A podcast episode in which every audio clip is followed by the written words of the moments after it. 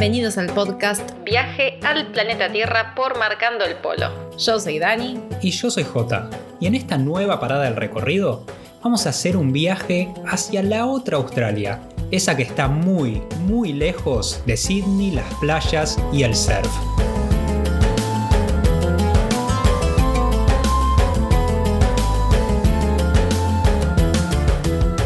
Si yo te digo Australia, ¿cuáles son las primeras imágenes que se te vienen a la mente o que crees que a la mayoría de la gente se le puede venir a la mente? Bueno, a ver, yo tengo dos imágenes, que una que se me viene ahora después de haber estado dos años en Australia y una que se me venía antes de haber pisado tierra australiana, que era la imagen clásica, ¿no? La de folleto turístico, la del surf, la del Opera House. Sí. ¿Por qué no? Es lo primero que se me venía a Sydney. Mucho mar, mucha agua, mucho celeste, muchos rubios haciendo surf.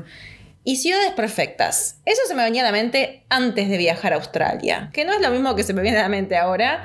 Y no digo lamentablemente, sino que digo, bueno, conocí la otra cara, ¿no? Todo el polvo ese que van guardando debajo de la alfombra, que no quieren mostrar. Claro, es eso seguramente lo que se le viene a la mayoría de la gente a la cabeza, estas playas, el surf, con lo que relacionamos a Australia por lo que vemos, por lo que Australia vende, que lógicamente eso también es Australia, no podemos negarlo. Australia es sol, es surf, es playas, es canguros, es koalas. Pensá que el 90% de la población australiana vive cerca de la costa porque el interior de Australia es un desierto enorme, muy, muy árido, donde vive muy poca gente, pueblos realmente muy remotos y muy esparcidos, y el 90% de la población vive en esta zona. Eso quiere decir que esto desde ya también es Australia. Claro, por supuesto, además, ¿por qué elegirías vivir lejos del mar cuando tenés kilómetros y kilómetros y kilómetros de costa, de playas? de corales, de tiburones. De tiburones también. Y vos decías gente rubia también. Gente rubia es lo que uno primero asocia cuando piensa en Australia. Claro, es dorado. sí, un rubio dorado por el sol, por esto que decíamos de pasar muchas horas al sol. Gente descalza también, andan mucho descalzos, son muy despreocupados los australianos, mucho de andar en cuero, con, siempre con una cerveza en la mano. Tiene que ver con la playa también. Tiene que ver con el estilo relajado que, que se vive en las ciudades costeras. Esto es verdad, esto existe, pero uno no lo asocia tanto con otro tipo de cultura, no lo asocia con la cultura aborigen australiana. Eso raramente se ve, raramente se mueve es que son una, minoría muy ínfima los aborígenes australianos. Se muestra en el souvenir shop, o sea, yo digo, en un viaje tradicional a Australia que uno por ahí visita lo, clásico, ¿no? Vas a Sunshine Coast, vas a Melbourne, vas a Sydney y quizás si te queda tiempo haces algo de, la Great Ocean Road o la Gran Barrera de Coral. Y vas a un souvenir shop de esos que tanto hay en Australia y que a mí me encantaba entrar. Yo tengo que confesar que a mí me encantaba ir al souvenir shop. Aparte siempre había eh, cosas que necesitábamos. Siempre había información turística, siempre había internet, que en ese momento cuando estuvimos no había casi internet eh, gratis en Australia, o sea, wifi libre, sino que tenías que ir a un ciber. Así que bueno, siempre íbamos a los souvenir shop y ahí encontrábamos algo que sí hacía referencia a los aborígenes australianos, que era el famoso boomerang, que tenemos uno acá. Boomerang y todo lo que es arte con estos puntitos. Quizás le viene a la mente ahora esos, es, ese souvenir que les trajeron de Australia, que es algo hecho en madera por lo general, con algún diseño que está hecho con puntitos. Y eso tiene que ver con la cultura aborigen, pero bueno, ¿qué queda en el souvenir shop? Pero queda solamente ahí, o no es que queda solamente ahí, sino que Australia vende solamente eso, muestra solamente eso al mundo, al turista, al extranjero que está de paso por el lugar, lo que hay en el souvenir shop del arte aborigen, pero no más que eso. Y no le interesa que el turista que está de paso vaya a conocer el interior, vaya a meterse en estos pueblos para conocer la verdadera cultura aborigen. Nosotros estuvimos dos años en Australia un montón. Ahora se me hace un montón. Estuvimos mucho en Australia recorriendo distintos lugares. Estuvimos mucho por la costa. Estuvimos en Nusa, que es uno de los lugares de, playa, uno de los destinos de playa más populares que hay en Australia durante un tiempo. También estuvimos por el interior. Pero llegó un momento en el que estábamos buscando trabajo, me acuerdo que buscar trabajo en ese momento no era lo mismo que buscar trabajo ahora en Australia. Nosotros estábamos con estas visas Working Holiday y no teníamos tanta información como la que hay ahora. No había blogs, o al menos no conocíamos o no había tantos blogs de viaje, de gente que hubiese estado en Australia y contara su experiencia. Además tampoco teníamos acceso a, buscar esos blogs, ¿no? Porque esto fue año 2000 10, 2011 y parte del 2012.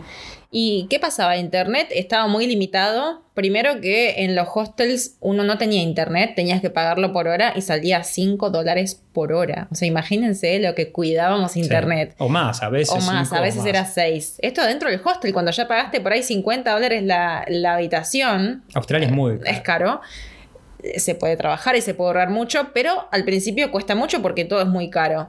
Pero bueno, no teníamos esta posibilidad de buscar todo en internet como es ahora, esta inmediatez, esta eh, decir, bueno, me quedo toda la noche buscando trabajo, no, ¿dónde íbamos? O los grupos, o los grupos de Facebook, de decir, bueno, consulto todo en el grupo de latinos en Australia, argentinos en Australia, que enseguida me van a responder, va alguien, seguramente haya alguien que me pueda ofrecer algún trabajo. Todo eso no estaba cuando nosotros estuvimos en Australia. Parece que no fue hace tanto, pero en realidad fueron 10, 11 años que cambió muchísimo la, forma de viajar y la forma de buscar información.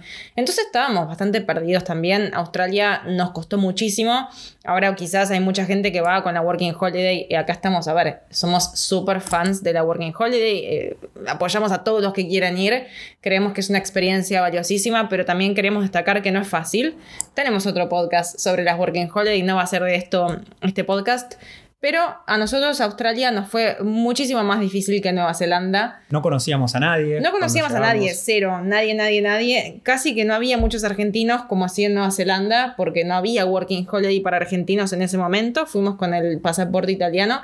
Y a veces, si bien uno dice, bueno, hay gente de todo el mundo, uno se puede hacer amigos, pero al principio está bueno ver a alguien de tu país con el que mm, por ahí te podés comunicar de una forma en que, o, llegar eh, a un cierto contacto que con otra nacionalidad quizás te lleva más tiempo. Me acuerdo que íbamos a buscar trabajo y como no teníamos internet o era muy caro el internet, íbamos a los McDonald's, a, la, a las entradas de los McDonald's, a las mesas que estaban afuera, a, sacar internet de ahí. Y como también era muy caro y no nos gusta la comida del McDonald's y no la queremos consumir, pero sí necesitábamos su internet, me acuerdo que por ahí íbamos a alguna mesa que se había desocupado hacía un ratito y nos sentábamos como, bueno, esta es nuestra bandeja, esto es lo que consumimos nosotros y nos abríamos la computadora y nos poníamos a usar internet. Bueno, eso, eso era lo que, lo que hacíamos en ese momento para conseguir algo de internet y poder buscar trabajo. Miro para atrás y, me doy un poco de... nos doy lástima, pero también con esto queremos decir que nada es fácil, que, sobre todo Australia nos costó muchísimo.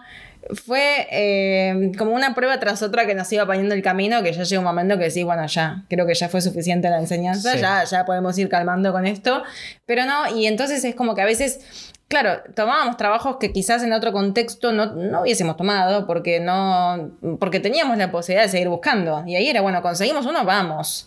Caímos en gente que nos estafó. Después trabajamos mucho tiempo en el campo, como ocho meses, trabajo muy duro en el campo, pero lo disfrutamos un montón. Pero estábamos, creo que eh, dentro de ese de ese trabajo tan duro que era, de levantarse muy temprano, de, juntar brócoli, juntar lechuga y lo que fuera, y terminar con las manos lastimadas.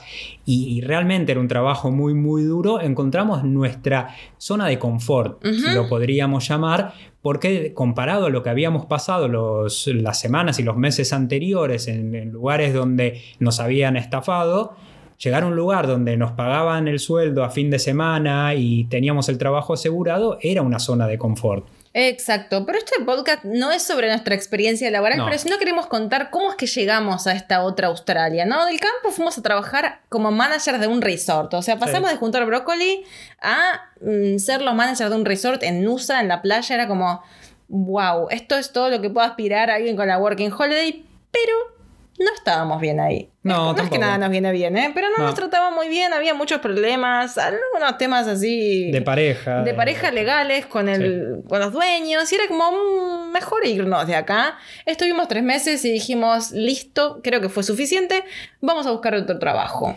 En esas búsquedas laborales que hicimos, encontramos una oferta que decía para trabajar en una estación de servicio. Dijimos, bueno, después de haber trabajado bastante en el campo, de haber pasado por algunos lugares donde nos curtimos, realmente nos, nos curtimos, ir a trabajar a una estación de servicio donde hay que cobrar, atender la caja, atender al público y preparar comida, comida de estación de servicio australiana, casi todo frito, mucho pollo frito, mucha papa frita, sándwiches, no mucho más que eso. No puede ser tan difícil. Era un muy buen sueldo, la verdad que era un muy buen sueldo y también eran muchas horas de trabajo. ¿Por qué el sueldo era tan bueno? Porque estaba en un lugar al que poca gente quería ir. Con esto que dice J, que eran muchas horas, quizás la gente que no fue a Australia dice, ah, pero eran muchas horas. No, ahí en Australia se paga por hora. Por lo tanto, si uno quiere ahorrar para viajar, para lo que fuera, un trabajo de muchas horas te permite ahorrar más, ¿no? Entonces encontramos ese trabajo que teníamos un techo. Decir, bueno, trabajo abajo de un techo, no como en el campo que moríamos de frío o moríamos de calor o trabajábamos bajo la lluvia, era difícil. Dijimos, ¿qué tan malo puede ser? Y el dueño, el jefe, no era el dueño el que sería nuestro jefe, nos decía, pero están seguros que quieren venir, miren que acá no hay nada, no hay nada para hacer, es un pueblo aborigen, nos dijo así como si fuera algo negativo, ¿no? Es como, miren que es un pueblo aborigen. Y es como, bueno, no sé, vamos, ¿qué tan malo puede ser? Estábamos en la otra punta de Australia, nosotros, en la costa este. Esto era directamente, en la, casi en la antípoda de donde estábamos nosotros, era en el noroeste, muy lejos de todo. Tampoco eran momentos en los que uno ponía el nombre de la ciudad y aparecía un montón de información o entraba a Google Maps y había un montón de imágenes del lugar al que uno iba a ir. Realmente todo eso no existía, por eso nosotros dijimos el sueldo es bueno, son buenas, buena cantidad de horas, el trabajo parece que está bien, hablamos con el jefe, el jefe estaba muy entusiasmado con que nosotros fuéramos, en especial porque éramos una pareja, porque decía que la gente que iba sola no aguantaba casi nada de tiempo y a los pocos días se terminaba yendo. Y dijimos, bueno, es una buena oportunidad. No nos importaba que fuera en la otra punta y que no hubiese nada para hacer. Nuestro objetivo era ahorrar en ese momento, ahorrar para después seguir viajando. Buscamos unos vuelos, había muy pocos vuelos que fueran hasta ese pueblo. El pueblo se llama Derby y está en el noroeste de Australia. Había que hacer unas combinaciones, conseguimos el vuelo, sacamos el vuelo y después pasó algo muy raro. Al poco tiempo de que nosotros, una semana, dos semanas antes de que fuéramos a volar, la aerolínea que volaba a ese destino, la única que volaba hasta ese destino, quebró y nos enteramos por el noticiero que había quebrado la aerolínea. Estábamos en nuestra casa hermosa, en el resort donde trabajábamos, y de repente estaba la tele ahí de fondo. Y vemos, ¿no es nuestra aerolínea esta la que tenemos que volar a mm. Derby? Che, sí. Quebró. Quebró. Y ahora, bueno, y el trabajo y cómo. No había otra aerolínea. Entonces era, bueno, ¿y cómo vamos a ir? Cuestión que a la semana. Aparte pensábamos que esas cosas no pasaban en Australia. Decís, no puede quebrar una aerolínea. Y no puede quebrar justo cuando tenemos que volar a Derby. O sea, no puede ser. Cuestión que después otra aerolínea tomó esa ruta y em, nos mantuvieron el vuelo. Pudimos volar. Nos fue a buscar Darren, nuestro jefe, porque claro, no había transporte, no había nada. Ya llegamos al aeropuerto y era como una casucha. No era un aeropuerto. O sea, sí era un aeropuerto, pero no parecía. Nos fue a buscar en una camioneta, empezamos a recorrer. Ya el paisaje había cambiado completamente. Nosotros veníamos de la playa, del sol, de esa Australia que nombramos al principio, la, Australia del, imaginario, la que, la que uno cree que es el 100% del país. Esto era el interior de Australia, el desierto, tierra roja, muy, muy roja animales que se cruzan y que se aparecen en el, lugar en el que uno está trabajando. Íbamos con la camioneta y llegamos a la estación de servicio. Me acuerdo que el, primer día, bueno, fuimos a, la casa que teníamos para nosotros y el primer día de trabajo ya fue darse un golpe muy muy fuerte con la realidad de lo que nos íbamos a encontrar en el tiempo que vendría después. Darren, ya ahora es amigo para todos, eh, ya que ya conocen su nombre, nos dice, miren que este trabajo puede ser muy duro y tienen que ponerse firmes. Eso antes de empezar a trabajar, o sea, imagínense que llegas al nuevo trabajo y te dice, pero mira que te tenés que poner firme teniendo en cuenta que trabajamos con atención al público, era bueno, ¿qué tan firme me tengo que poner? Estamos en Australia, ¿qué tan eh, difícil puede ser? Bueno, hay que ponerse firmes, bueno, no sé, llegamos y ahí fue nuestro primer choque con la realidad con la que nos tendríamos que enfrentar todos los días. Cuando fuimos detrás de, de, la caja, detrás del mostrador que atendíamos al público, Darren nos muestra que ahí abajo había un palo de golf. dijimos, bueno, capaz que para después, para ir a jugar después de, las horas de trabajo. Nos dijo, esto úsenlo si lo necesitan, es su arma para defenderse, porque acá suele haber muchos problemas. Suele venir mucho aborigen borracho, mucho, y ya notábamos el tono despectivo en el cual se refería a los aborígenes mucho aborigen borracho, mucho aborigen drogado, van a venir a robar, ustedes manténganse firmes, si tienen que usarlo, úsenlos y después llaman a la policía, pero esas cosas sepan que van a pasar. Imagínense el primer día de trabajo ya que te reciban con ese aviso. Antes de decirte cómo se cocinaba el pollo frito o las papas fritas, te, te dan el aviso sobre el palo de golf y sobre el arma que vas a necesitar seguramente usar en algún momento. Y era, nosotros nos mirábamos y era, bueno, ¿dónde estamos? Aparte que llegamos de la otra punta de Australia, volamos cinco horas para llegar acá, ¿ahora qué hacemos? O sea, ¿dónde nos vamos? Entró un, un aborígenes eh, al poco tiempo que nosotros habíamos empezado a trabajar y estaba el jefe, nos fuimos a trabajar con el jefe el primer día. Mismo día, ¿eh? Mismo día del palo de golf. Ese mismo día, así nos mostraba cómo funcionaba todo. Y se lo veía, la verdad que no, estaba en un muy buen estado. Estaba borracho o drogado, no se podía mantener en pie. Pidió algunas cosas y Darren le gritaba, le hablaba muy mal. Y ahí me digo, pero este, ¿qué le pasa a este tipo si, si no le hizo nada? y le gritó y le dijo que se fuera del negocio, que si iba a estar acá dando vueltas y no tenía plata para comprar nada, se fuera del negocio. Y lo echó a los gritos y casi empujándolo afuera del negocio. Se dio vuelta y nos explicó, nos dijo, hay que ponerse firme acá, esta gente como él viene todos los días, no es la primera vez que viene y en este estado los van a encontrar muchas veces a, muchos aborígenes, generalizando, obviamente, y nosotros nos, chocaba mucho la, situación que estábamos viendo, que estábamos viviendo, cómo se, se generaba esta brecha enorme entre el que estaba de un lado del mostrador y el que estaba del otro lado. Dijimos, no puede ser que generalice así a los aborígenes, no puede ser que sean todos iguales, que todos vayan a venir borrachos este seguramente está exagerando. Terminamos ese día laboral bastante confundidos y bastante choqueados porque era totalmente distinto. Imagínense que veníamos de Nusa, veníamos de Sunshine Coast de ver surfers todos los días con la cerveza en la mano, con el Stabby Holder para mantenerla fría y de repente llegar ahí que gritan, le, le gritan al aborigen para que se vaya del, del negocio. Entonces era como, bueno, ¿qué hacemos acá? Salimos a caminar tierra roja, roja, roja, roja, bien del desierto australiano.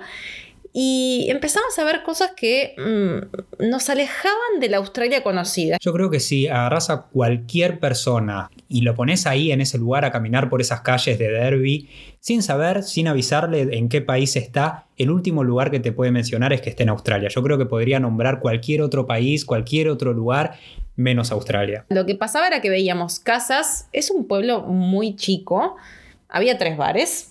Importantísimo para Australia que haya bares, es el, lugar, es como un club social más que un bar. El bar tiene que estar, es una institución.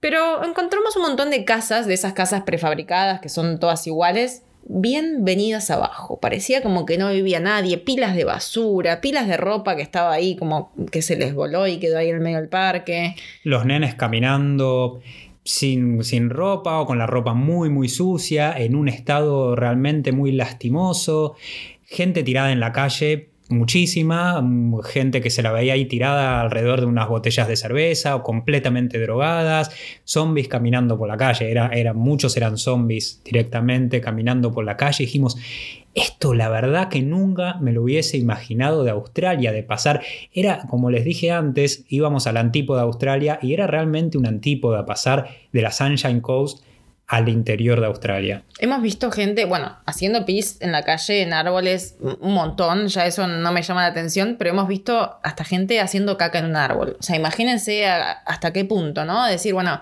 ¿dónde estamos? No solamente que hacían caca en el árbol, sino que, bueno, los días subsiguientes cuando empezamos a trabajar nos encontramos con mucho de esto que nos había advertido Darren, que la, verdad que nosotros no podíamos tomarlo como él, si bien nos poníamos firmes y había momentos que sí que había que gritar, que había que levantar la voz, que había que echar a gente, porque entraban a robar, como nos había dicho, muchas veces entraban nenes, como una travesura de nene que puede pasar, que entren en un negocio, por ahí se quieran llevar un, un caramelo, se quieran llevar un helado, pero lo peor era que entraban con los padres, con las madres, el nene lo veíamos que iba, abría la heladera, se metía un helado adentro de la remera y nosotros lo estábamos viendo y le decíamos a la madre y la madre como si nada, lo sacaba, lo volvía a guardar, se reía, pagaba por ahí lo que habían comprado y se iban.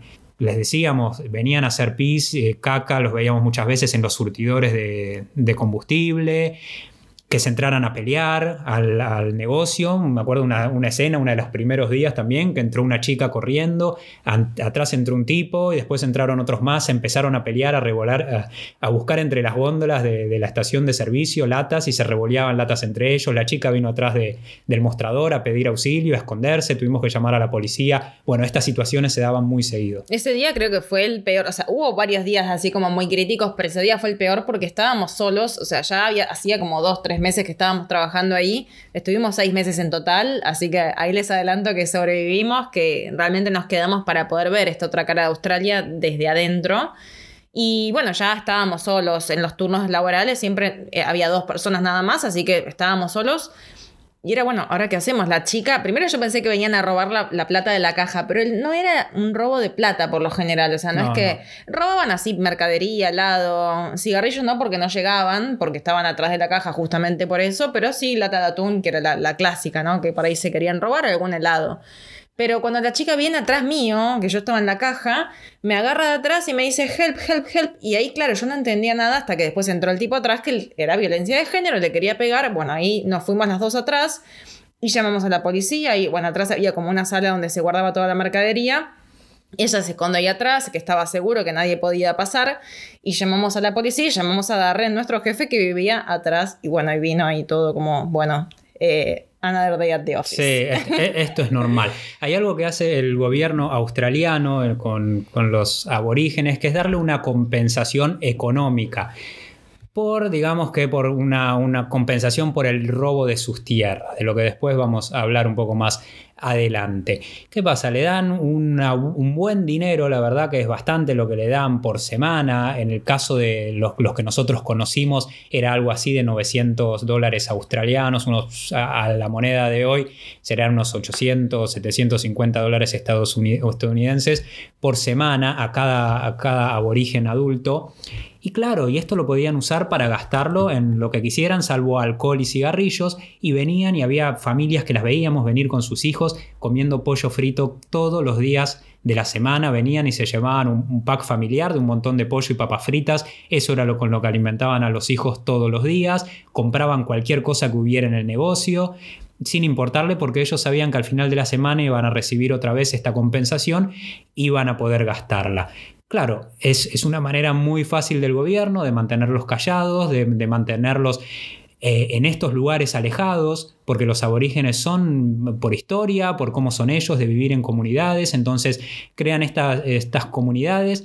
Esto si bien era un pueblo, era una ciudad pequeña, era un pueblo grande, pero hay comunidades realmente muy, muy remotas y los aborígenes viven ahí, alejados, sin incentivos, porque tienen esta, compensación económica, entonces mm, los jóvenes muy pocas veces eh, tienen intereses por ahí en estudiar, porque crecen en, esto, en este núcleo de, violencia, de, ver estos malos ejemplos, de los padres por ahí con, muchos problemas con las drogas, con el alcohol, en muchos de los casos, obviamente que no son todos, pero en muchos de los casos es así y no tienen incentivos para estudiar, los padres por ahí tampoco tienen incentivo para trabajar, porque ¿para qué van a ir a trabajar? Porque si van a trabajar por ahí pierden el subsidio ese económico, entonces viven de esta manera y están realmente en un estado muy lamentable. No, y además del subsidio económico, lo que hace el gobierno australiano es darles una casa, o sea, todo esto es a modo de, bueno, eh, los valoramos y queremos compensarlos por todo lo que les, les robamos, entre comillas, porque ellos no lo toman así. Eh, entonces les vamos a dar una casa, les vamos a dar una tierra, además de, este subsidio económico. Pero claro, esas casas nunca están en Sydney, nunca están en Melbourne, están en esos pueblos. Y es la forma más fácil que tiene el gobierno de anularnos. Es como, bueno, salgan del circuito haciendo esto hacen que no vayan a la escuela. Hay muchísimos ahí en Derby. No digo que es el caso de todos los aborígenes, pero sí de estos pueblos de mayoría aborigen sobre todo de estos lugares tan remotos, ¿no? Porque después trabajamos en otro pueblo aborigen, Gumalin, que nada que ver a Derby, nada que ver, y si era pueblo de mayoría aborigen. Por eso no quiero generalizar, pero sí en Derby eh, la mayoría no sabía leer y escribir, la mayoría de los nenes no iban a la escuela. El gobierno lo que hace es asegurarse de que se queden ahí, de que se queden en estos pueblos que al resto no, les interesa, o sea, más allá les interesa para producir, porque, bueno, era un pueblo también muy importante para la minería. Y también para la minería también había un centro de detención de, inmigrantes que llegan a Australia sin documentos y, el centro de detención, claro, están ahí en esos lugares bien, bien remotos cuando no están en otros países que le alquilan el terreno para poner un centro de detención fuera de su país y están en estos lugares bien remotos, así que imagínense lo que era el pueblo, era, eh, era realmente un lugar que era, era triste de ver. Era triste de ver, era triste de ver la realidad de esta gente, ¿no? De verlos ahí tirados, de verlos mm, robar combustible también, porque nos ha pasado un montón de veces, porque en Australia no es que uno le, les sirve el combustible, sino que es autoservicio. Y después entran a pagar. Nosotros estábamos adentro de lo que sería el negocio de la estación de servicio, que venden comida, y nos pasó varias veces que se iban sin pagar. Y claro, después el problema era nuestro, ¿por qué no lo miraste? ¿Por qué no lo corriste? ¿Por qué no, saliste? Y por ahí estabas con otro que se estaba robando una lata de atún de adentro, entonces era, o se te quemaban las papas fritas, se te quemaba el pollo, era, bueno, era complicado. Entonces verlo llegar a esa situación, ¿no? Decir, bueno, lo tienen todo, pero no tienen nada. Y, y, entender también, ¿no? Fue como Australia, como decía antes, nos dio golpes de realidad todo el tiempo nos fue muy difícil trabajar en Derby. Nos quedamos para justamente poder conocer lo que, lo que los libros no nos cuentan, ¿no? Porque no sabíamos nada de los pueblos aborígenes eh, de Australia antes de llegar. Y nos dio una posibilidad de abrirnos una puerta a la historia de Australia que nunca nos hubiéramos imaginado y quizás la aprendimos de la forma más dura, pero fue la forma que nos tocó. Y también por eso quisimos grabar este podcast y compartir esta experiencia, ¿no? Porque uno tiende a idealizar a ciertos países como por ejemplo, sé, Japón, ay, qué perfecto todo, Australia, qué lindo. Siempre las ciudades australianas están en los rankings como las ciudades con mejor calidad de vida del mundo. Y en realidad no todo es blanco y no todo es negro tampoco. Siempre hay como un balance, un equilibrio y también estas cosas que se esconden detrás de los folletos turísticos.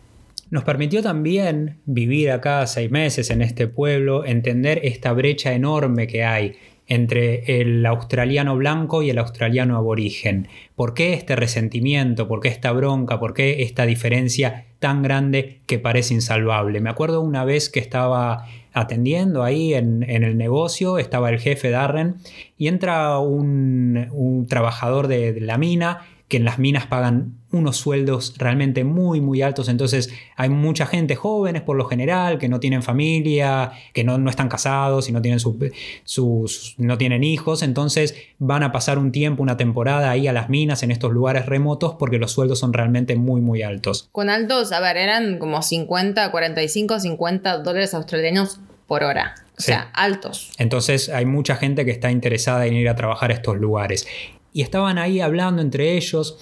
Y en la plaza que estaba al lado de la estación de servicio estaban poniendo una reja. Estaban cercando la, reja, la, la, plaza porque iban muchas veces a la noche a drogarse, a tomar y se quedaban dormidos ahí en la plaza. Había muchos problemas, muchas peleas. Entonces estaban cerrando toda la plaza. El, trabajador de la mina le estaba contando esto a, a nuestro jefe. Están poniendo una reja en la plaza. Y me acuerdo yo me quedé escuchando y el jefe Darren le dice Espero que la reja sea para dejarlos adentro a todos estos, obviamente refiriéndose a los aborígenes. Este resentimiento es muy marcado, no, digo que entre todos, no digo que todos los australianos descendientes de, británicos piensen de la misma manera sobre los aborígenes, ni todos los aborígenes sientan lo mismo sobre los australianos blancos, pero la diferencia y la, y la grieta es realmente muy muy grande para poder entender por qué pasa todo esto en Australia, por qué se, vive de esta manera en este tipo de lugares, hay que mirar para atrás, hay que poder entender la historia no tan lejana de Australia, porque realmente es un país muy joven y, todo lo que les vamos a contar no pasó hace tanto tiempo atrás. A mí me quedó grabado en, una protesta que había de, aborígenes, de las que se dan todos los años en, de manera muy muy grande cuando se festeja el Australia Day. El Día de Australia se festeja los 26 de enero ¿Y qué rememora el Día de Australia? El día en que llegan los británicos a Australia por primera vez. Imagínense lo que es para los aborígenes, que ya estaban desde muchísimos miles de años antes de que llegaran los británicos, que se festejen en su cara el Día de Australia como el día en que llegan los británicos. Ellos los aborígenes lo llaman el día de luto, the Morning Day, que quiere decir el día de luto en vez del Australia Day. Un cartel que había en esta protesta decía, la Australia blanca tiene un pasado negro. Y eso es lo que se ve en Australia si miramos un poco hacia su historia.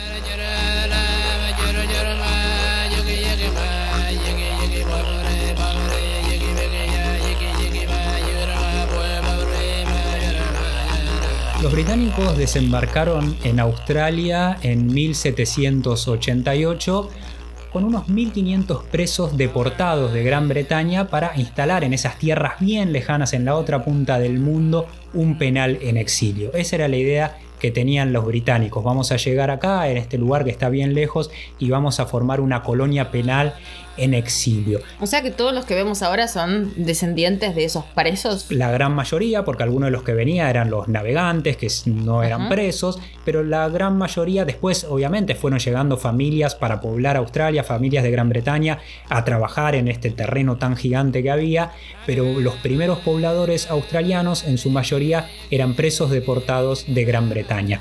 Antes por acá había estado un personaje que es que forma la historia de Oceanía, un capitán británico que se llama el Capitán Cook. Como las Islas Cook, viste que están en Oceanía también, el Capitán Cook que recorrió toda esta zona colonizando estas islas y había desembarcado en, en Australia, no se habían asentado, pero sí que había desembarcado, llegó, miró para todos lados, vio que no había mucha gente, recorrieron un poco ahí los alrededores, vio que no se cruzaban con nada más que canguros y dijo, esta es tierra de nadie. Y hay un, decreto, un principio que tenían los británicos que se llamaba el principio de terra nullius. Es decir, que si ellos llegaban a un lugar en el que no había nadie, podían declararlo que, era bajo, que estaba bajo la corona británica, que podían tomar posesión de él, total, no había nadie. Obviamente había miles de aborígenes dispersados por toda la, tierra australiana que estaban hacia el interior, pero como no vieron a nadie, lo, lo declararon terra nullius y dijeron, bueno, acá vamos a instalar unos años, dentro de unos años, vamos a hacer nuestra, nuestra colonia bajo el imperio británico. Y eso fue lo que pasó, así fue que llegaron los eh, británicos a esta tierra tan lejana. Una vez que llegaron fueron avanzando hacia el interior y ahí se encontraron con que había gente, no es que no había nadie, que era tan nullius y que solamente había canguros y algunos animales exóticos que ellos nunca habían visto en su vida. También había gente que ya vivía ahí, es decir, los aborígenes que acá no, no hay que confundirlo, la palabra aborigen es una palabra que se usa para describir a la gente que vive en, Australia desde el origen. Perfecto, porque quiero hacer una aclaración acá que mucha gente nos dice, pero aborigen, como que está mal decir aborigen porque eh, nos han llegado a decir que es sin origen, ¿no? Por el prefijo a. No, no, no, es ab origen, o sea, desde el origen. Y de hecho en inglés, esto es un dato curioso, si bien en español, en castellano, se puede usar aborigen para cualquiera de los pueblos originarios, en inglés, aborigin eh, hace referencia solamente al aborigen australiano.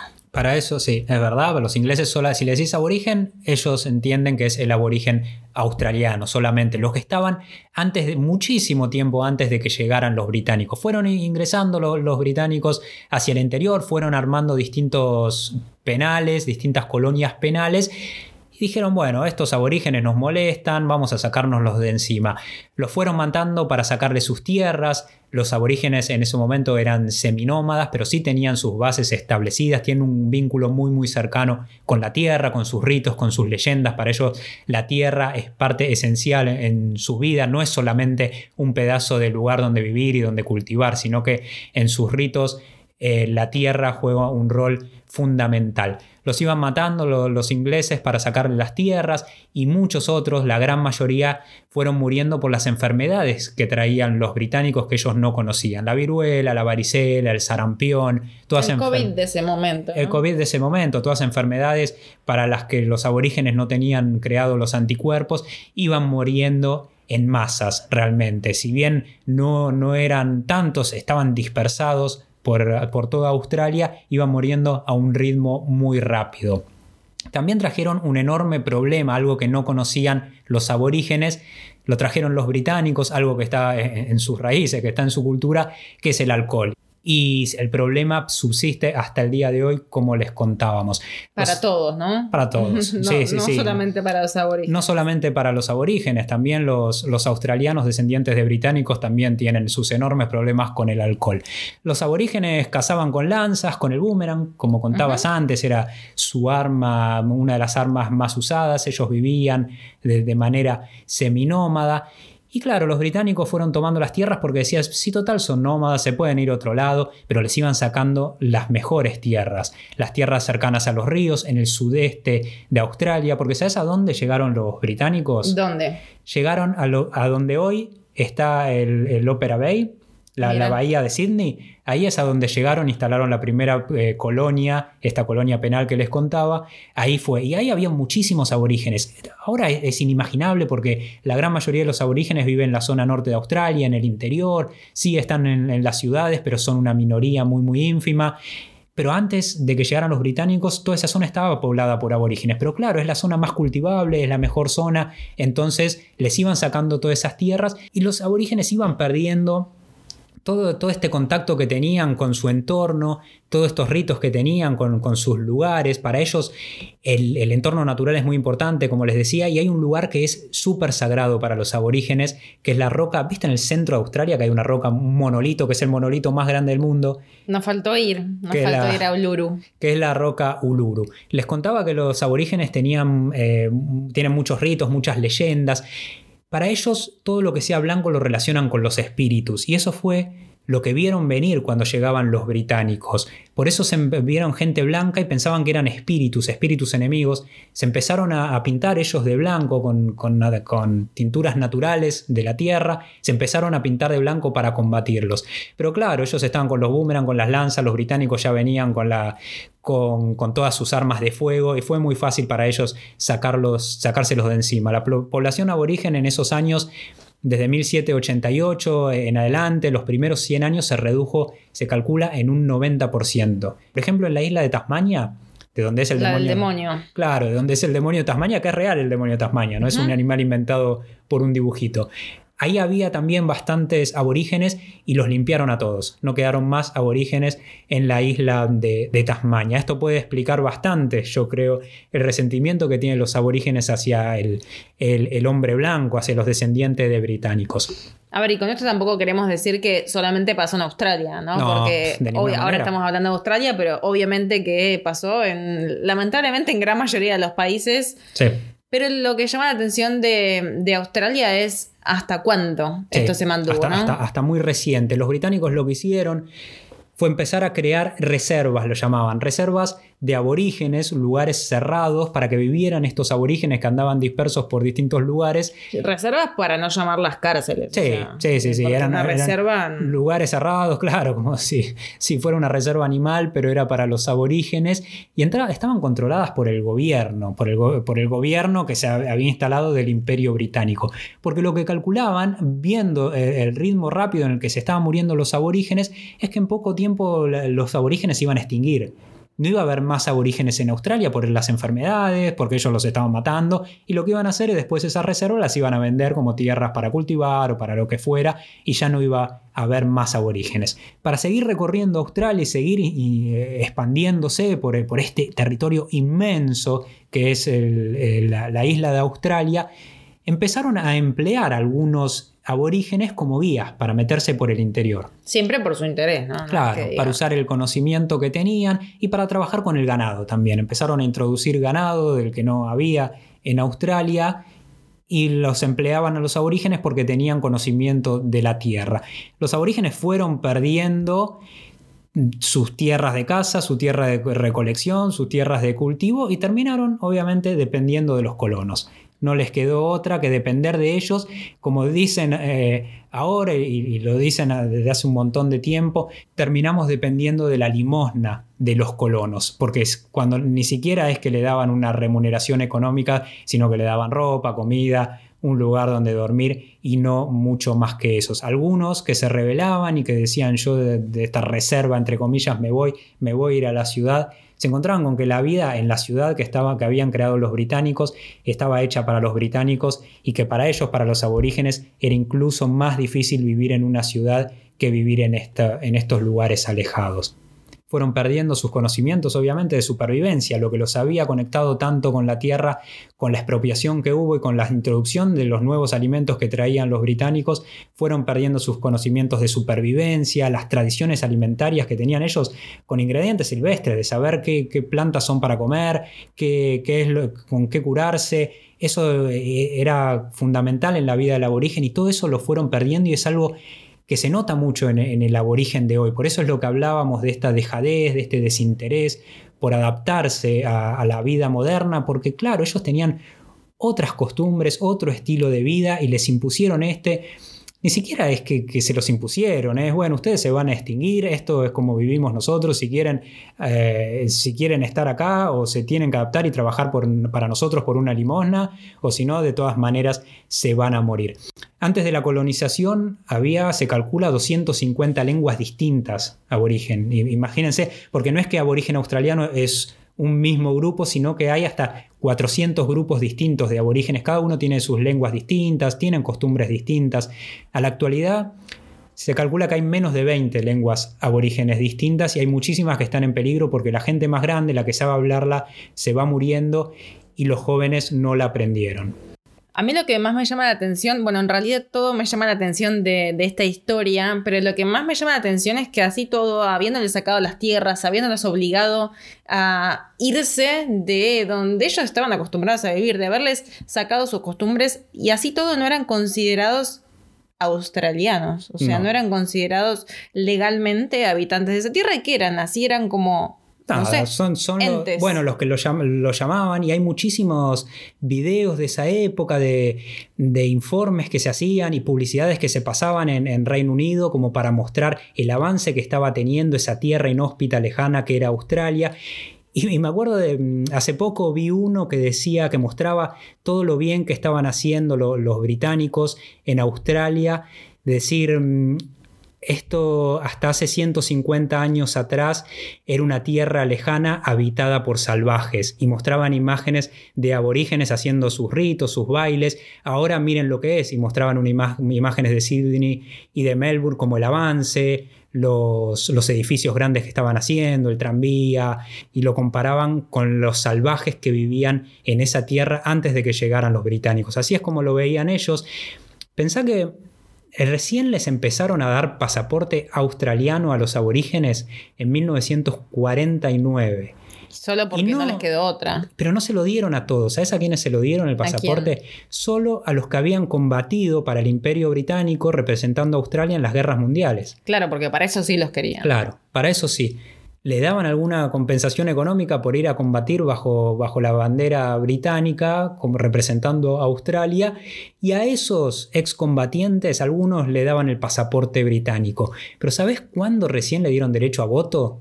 ¿Cuándo? En 1962 siendo Australia uno de los primeros países pioneros, ¿no? Con el voto femenino, por ejemplo. El segundo del mundo después de Nueva Zelanda, 1894, fue Australia. Pero pensá que qué poco reconocimiento que había hacia los aborígenes, a esos salvajes. Como no, estos quiénes son, estos no pueden votar, no pueden tener un pasaporte. 1962 fue hace nada. Por eso es que se entiende, se explica toda esta bronca que hay de los aborígenes al día de hoy, porque es gente que lo vivió todo esto, ¿no? No es, gente que se lo contaron y se fue pasando de tradición oral de generación en generación. No, esa es una de las cosas que más me llamó la atención cuando trabajábamos en la estación de servicio, porque venía, me acuerdo, un señor muy, muy viejito con la barba blanca, barba larga, que todos lo respetaban, que todos lo querían en el pueblo porque era el abuelo de todos. Y me llama la atención por dos cosas. Primero porque no se veía gente de su edad, de su edad ¿no? Por todo lo que ellos vivieron y por todos los, los problemas que tienen con las adicciones hoy en día, es que la expectativa de vida de los aborígenes es muy baja, es 67, 67 años para los hombres y 73 para las mujeres, o sea, muchísimo más baja que el resto de los australianos. Pero mm, además de que me llamaba la atención, por eso me llamaba mucho la atención porque siempre que lo veía, yo decía, este señor vivió todo. O sea, este señor cuando nació no era considerado habitante legal de esta tierra. Él vio cómo en algún momento los reconocieron, cómo se les dio el derecho a voto, cómo se les dio el pasaporte. Vio todo esto y, y si acá sigue y sigue en pie. Entonces ver entender un poco el pensamiento de ellos, porque es verdad que había momentos en los que no nos quedaba otra que, ponernos firmes cuando entraban a robar, como decía J antes, a mí me han tratado muy mal también, yo no lo, niego, ¿no? Pero también... No lo justifico, pero lo entiendo. Me ha llegado a gritar una señora, bueno, volvete a tu país, esta es nuestra tierra. Y yo me puse muy mal porque, bueno, cuando uno está en otro país, eh, a veces esas palabras en, en, el momento no indicado pueden ser muy hirientes. Pero después me puse a pensar, ¿por qué esa señora me dice eso? Igual me lo dijeron dos veces en Australia, no fue la única vez, la otra persona no había sido un aborigen.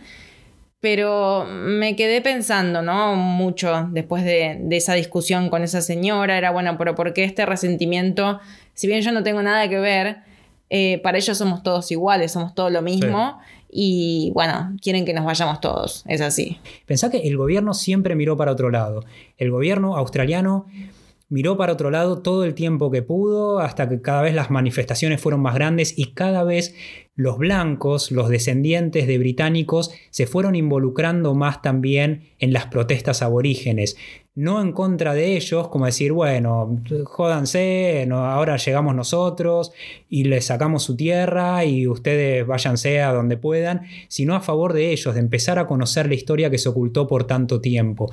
La justificación siempre fue que esa era tierra de nadie, Australia, y, y los británicos podían tomar esas tierras. Pensá que ese principio recién se abolió en 1992. En el 92 recién dijeron, bueno, vamos a abolir ese principio, no era tierra de nadie, ustedes estaban acá y ahora tenemos que empezar a devolverles algunas de esas tierras. Pensá que ya habíamos nacido. Ya habíamos nacido cuando el gobierno de Australia reconoce que en ese lugar había gente antes de que llegaran ellos y tuvieron que empezar a devolverle algunas tierras que no se las devolvieron todas obviamente y eso es una de las peleas más grandes que tienen los aborígenes hoy con el gobierno australiano. Bueno, y también que estas unas disculpas oficiales, si bien nada es suficiente, ¿no? No. no hay, son daños irreparables, pero las disculpas oficiales por parte del gobierno australiano llegaron recién en 2007, o sea, por el robo de tierras y el maltrato, que dijeron, bueno, che, creo que nos zarpamos, estuvimos mal, vamos a hacer algo público, pero en realidad fue algo simbólico porque obviamente que no, no hay nada que les devuelva el estilo de vida que tenían, que tenían antes y eh, están totalmente anulados. Si bien hay algunos que viven en ciudades que me van a decir, no, no, eh, esto no es así, yo tengo un compañero de trabajo de origen, no, no, eh, vayan a la Australia profunda, ¿no? Vayan a estos pueblos de mayoría aborigen para que vean lo anulados que están, ¿no? Y, y la forma más fácil de anular, de anular a una persona es darles todo, darles todo que a la vez es nada. Hay algunos documentales muy buenos sobre esto. Yo estuve, estuvimos viendo algunos y cuando estuvimos en Australia y nos empezamos a interiorizar en este tema, empezamos a abrir los ojos, a, nuestros ojos hacia esta realidad, vimos algunas películas también. Hay uno que los vamos a dejar anotados de todas maneras en la descripción de este podcast, pero hay un documental que está muy bueno, que es un documental que estuvo prohibido, es del ochenta y pico, y estuvo prohibido por un montón de tiempo en Australia. No se podía emitir porque es un documental que muestra muchas de estas cosas que se hicieron cuando llegaron los británicos a Australia. Se llama Lousy Little Sixpence que vendría a ser algo así como míseros 6 centavos. Esos míseros 6 centavos es lo que supuestamente debían pagarle los británicos a la mano de obra aborigen, pero que por, lo que cuentan nunca se lo pagaban. Es un documental que hoy en día se pasa en, las escuelas, es material obligatorio en muchos estados de Australia para que lo vean los, los chicos y las chicas que están creciendo y que entiendan la historia, que puedan reconciliarse con la historia y que no se lo oculten, porque muchas veces quizás dependiendo del contexto familiar que tenga cada uno, del, del círculo que lo rodea, hay cosas que se cuentan y cosas que no. Así que la escuela tiene que servir para eso también, para mostrar y para reconocer todo lo que se hizo mal en el pasado, para ver si se puede cambiar un poco hacia adelante, cosas que muchas obviamente todavía no se han cambiado.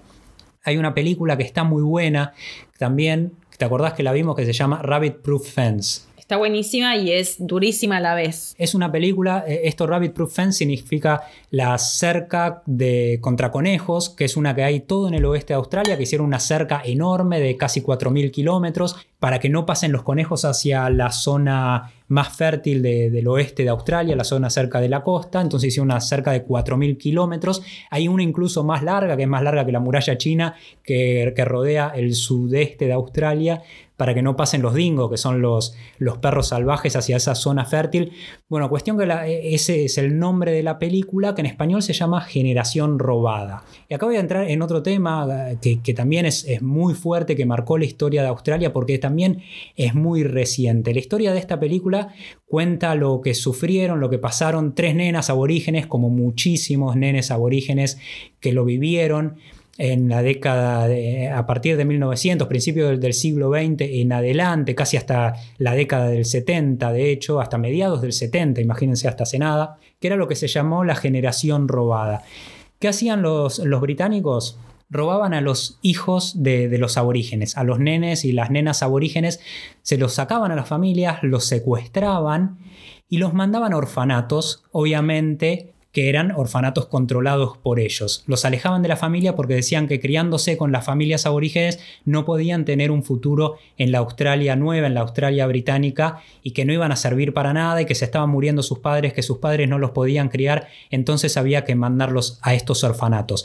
Estos orfanatos funcionaban como centros de reeducación. Los chicos que llegaban ahí se iban a criar con las, entre blancos, iban a aprender las costumbres de blancos y cuando ya fueran más grandes iban a trabajar en casas de blancos. A las mujeres las mandaban a trabajar como empleadas domésticas y a los varones los mandaban a trabajar eh, en, los, en, los campos, a trabajar con el ganado, a trabajar en las fábricas y así los, los separaban y nunca más obviamente veían a su familia. Los secuestraban y los, los llevaban a estos lugares en los que más hacían focos eran en los aborígenes que ellos llamaban los mestizos, porque sí, desde que empezaron a, llevar, a llegar los británicos y a trabajar, algunos británicos los mandaban a, lugares remotos, a estas reservas que te contaba que hacían reservas de aborígenes, se eh, empezó a haber una mezcla entre los, los, británicos y las mujeres aborígenes y estos eran los, los nenes que, que, nacían, los nenes mestizos y en esos los británicos hacían más foco porque sabía que a ellos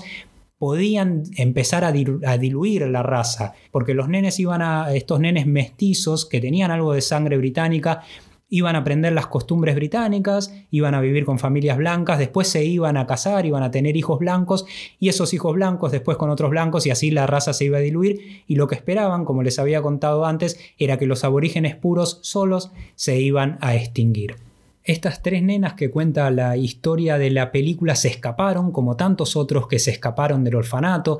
Tenían eran dos hermanas, una de 14 y otra de 8 años, y una de prima de ellas que tenía 10 años. Se escaparon de este orfanato en 1931 y ellas sabían que su casa, la reserva donde vivía su familia, estaba muy cerca de esta eh, de esta cerca contra conejos, porque la reserva la habían creado para trabajar en la cerca contra conejos, para repararla y para extenderla. Entonces fueron siguiendo la cerca contra conejos a lo largo de 2.400 kilómetros. Fueron ocho semanas, es una historia real obviamente, durante ocho semanas estuvieron caminando por siguiendo esta cerca, casi sin comida, por lo que cuentan algunos granjeros, las encontraron, les dieron comida, las ayudaron para volver al lugar de donde las habían secuestrado hasta reencontrarse con su familia. Cuando llegaron no encontraron a, gran parte de su, familia, su madre no la encontraron, ya no estaba ahí, la habían mandado a otra reserva, pero pudieron volver. Unos años después las volvieron a, agarrar, las volvieron a llevar a este centro, volvieron a escaparse y así fue la vida de estas chicas durante muchísimos años. Es una película súper recomendada para entender esta parte súper oscura de la historia australiana, la que decía la bandera, que la Australia blanca tiene una, un pasado negro. También está muy bueno ver el making of, ¿no? El detrás de escena de esta película, que está el director, que ese sí está en YouTube. Si buscan making of Rabbit Proof Fence, que es el nombre en inglés de la película, como decía J, está buenísimo, sobre todo después de haber visto la película, de que él se bueno, cuenta sobre todo los problemas, los obstáculos que se fue, con los que se fue encontrando el director a la hora de tener que buscar los personajes, ¿no? las chicas que pudieran actuar en su película de que era una historia súper dura, que era su historia, y bueno, él lo cuenta de cerca todo cómo fue atravesándolo.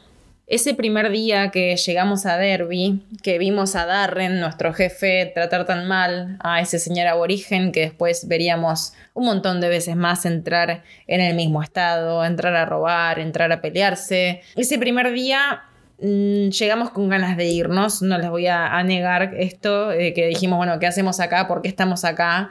No sé si fue buena idea, ahora nos quedaremos, aunque sea un par de semanas, para recuperarlo del pasaje y después vemos qué hacemos, si, seguimos acá o nos vamos. Y después dijimos, bueno, aguantemos dos meses, después, bueno, nos quedamos un mes más. Íbamos extendiendo un mes más, un mes más, un mes más y nos quedamos seis meses, que fue lo máximo que nos permitía la visa, nos permitía estar un máximo de seis meses con cada empleador. Si no, creo que quizás nos hubiésemos quedado un poco más nos llevamos un montón de cosas. Nos llevamos otra cara de Australia. De hecho, después de ahí fuimos a otro pueblo de origen, que es el que les comentaba antes, Gumalin, que fue, es muy cerquita de Perth, está ciento y pico, menos de 150 kilómetros de Perth. Por lo tanto, es otra historia, es otra realidad totalmente distinta de la que tiene Derby al estar tan cerca de una ciudad, ¿no? En el caso de Gumalin. Derby es mucho más, es mucho más duro y quizás también es mucho más real a estas diferencias, esta brecha que comentaba J antes. Después, cuando nosotros nos fuimos, hemos recomendado gente para trabajar en ese lugar. Y bueno, no la pasaron muy bien. Nosotros tampoco la pasamos bien, no es que la pasamos bien, pero siempre nos llevamos el aprendizaje. Decir, bueno, no, no la estoy pasando tan bien, pero estoy aprendiendo cosas que a veces, bueno, aprender eh, puede ser incómodo también, ¿no? Muchas veces es incómodo, uno aprende de la forma en que quizás no hubiese querido, pero es la, que nos tocó. Nos ha pasado después de, que esta gente, ¿no? Llegaba, estos recomendados nuestros, llegaban a Derby y nos llamaban diciendo, pero ¿dónde nos, dónde nos, trajeron? ¿Por qué nos recomendaron este trabajo? Es horrible el pueblo, es horrible el lugar, es horrible la gente, ¿qué hago acá? Eh, me voy a ir. Y bueno, quizás no es para todos, viajar no es para todos en general, no solamente viajar es viajar a los lugares con playa, a los lugares de arena blanca, a los lugares donde todo sale bien, los lugares de postal. Viajar también es esto y quizás para nosotros viajar es esto. Y encontrar la historia, conocer la historia contada por los vencidos, ¿no? Porque nosotros estamos acostumbrados, aunque esto por suerte está cambiando muchísimo ahora, pero depende de quién cuente la historia, van a contar algo, ¿no? Y siempre escuchamos la historia al lado de los vencedores. Entonces, encontrarnos con los vencidos en este caso y que nos contaran la historia desde su punto de vista nos hizo entender un montón de problemáticas, nos hizo ser mucho más empáticos y nos hizo mirar Australia con otros ojos y es por eso que después de esos dos años cuando nos fuimos, nos fuimos con muchas ganas de irnos también, no es que, porque mucha gente nos dice, pero ¿por qué no se quedaron? Eh, con todo lo que ofrece Australia. Y para nosotros fue un ciclo que, cumplimos, donde aprendimos muchísimo, que no negamos que quizás volvamos en un futuro, pero Australia nos dejó muchísimos aprendizajes, quizás demasiados, quizás muchísimos más de los que hubiésemos querido, pero fueron los que tocaron. Esta música que estamos escuchando de fondo es un instrumento típico, originario de los aborígenes, que es el didgeridoo. Es un instrumento que se hizo muy conocido en el mundo en los últimos años, que es un tubo muy largo de madera, que lo tocaban los aborígenes australianos mucho antes de que llegaran los británicos. El nombre didgeridoo se lo dieron los colonizadores cuando lo escucharon a modo de onomatopeya. Los aborígenes lo llaman de, de otras maneras. Este sonido hipnótico que tiene hace que sea muy utilizado en la musicoterapia, en las meditaciones. Y esto es lo que lo conecta con, las raíces australianas, con las raíces aborígenes de Australia. Con el didgeridoo de fondo llegamos al final de este recorrido de hoy. Si estuviste en Australia, si tenés ganas de viajar a Australia, si te imaginabas una cosa completamente distinta de Australia a la que acabamos de contar, Podés escribirnos en Instagram, nos encontrás como arroba marcando el polo, vas a encontrar el, posteo sobre este episodio del podcast hablando de la otra cara de Australia, esa que está muy muy lejos de las playas y el surf. Y contanos tu experiencia, contanos lo que quieras, si te gustó el episodio, si tenés algo para compartir, lo escuchamos y seguimos hablando. Y así es como llegamos al final de este recorrido de hoy. Muchas gracias por acompañarnos, muchas gracias por dejarnos viajar con ustedes y nos vemos en la próxima parada de este viaje al planeta Tierra.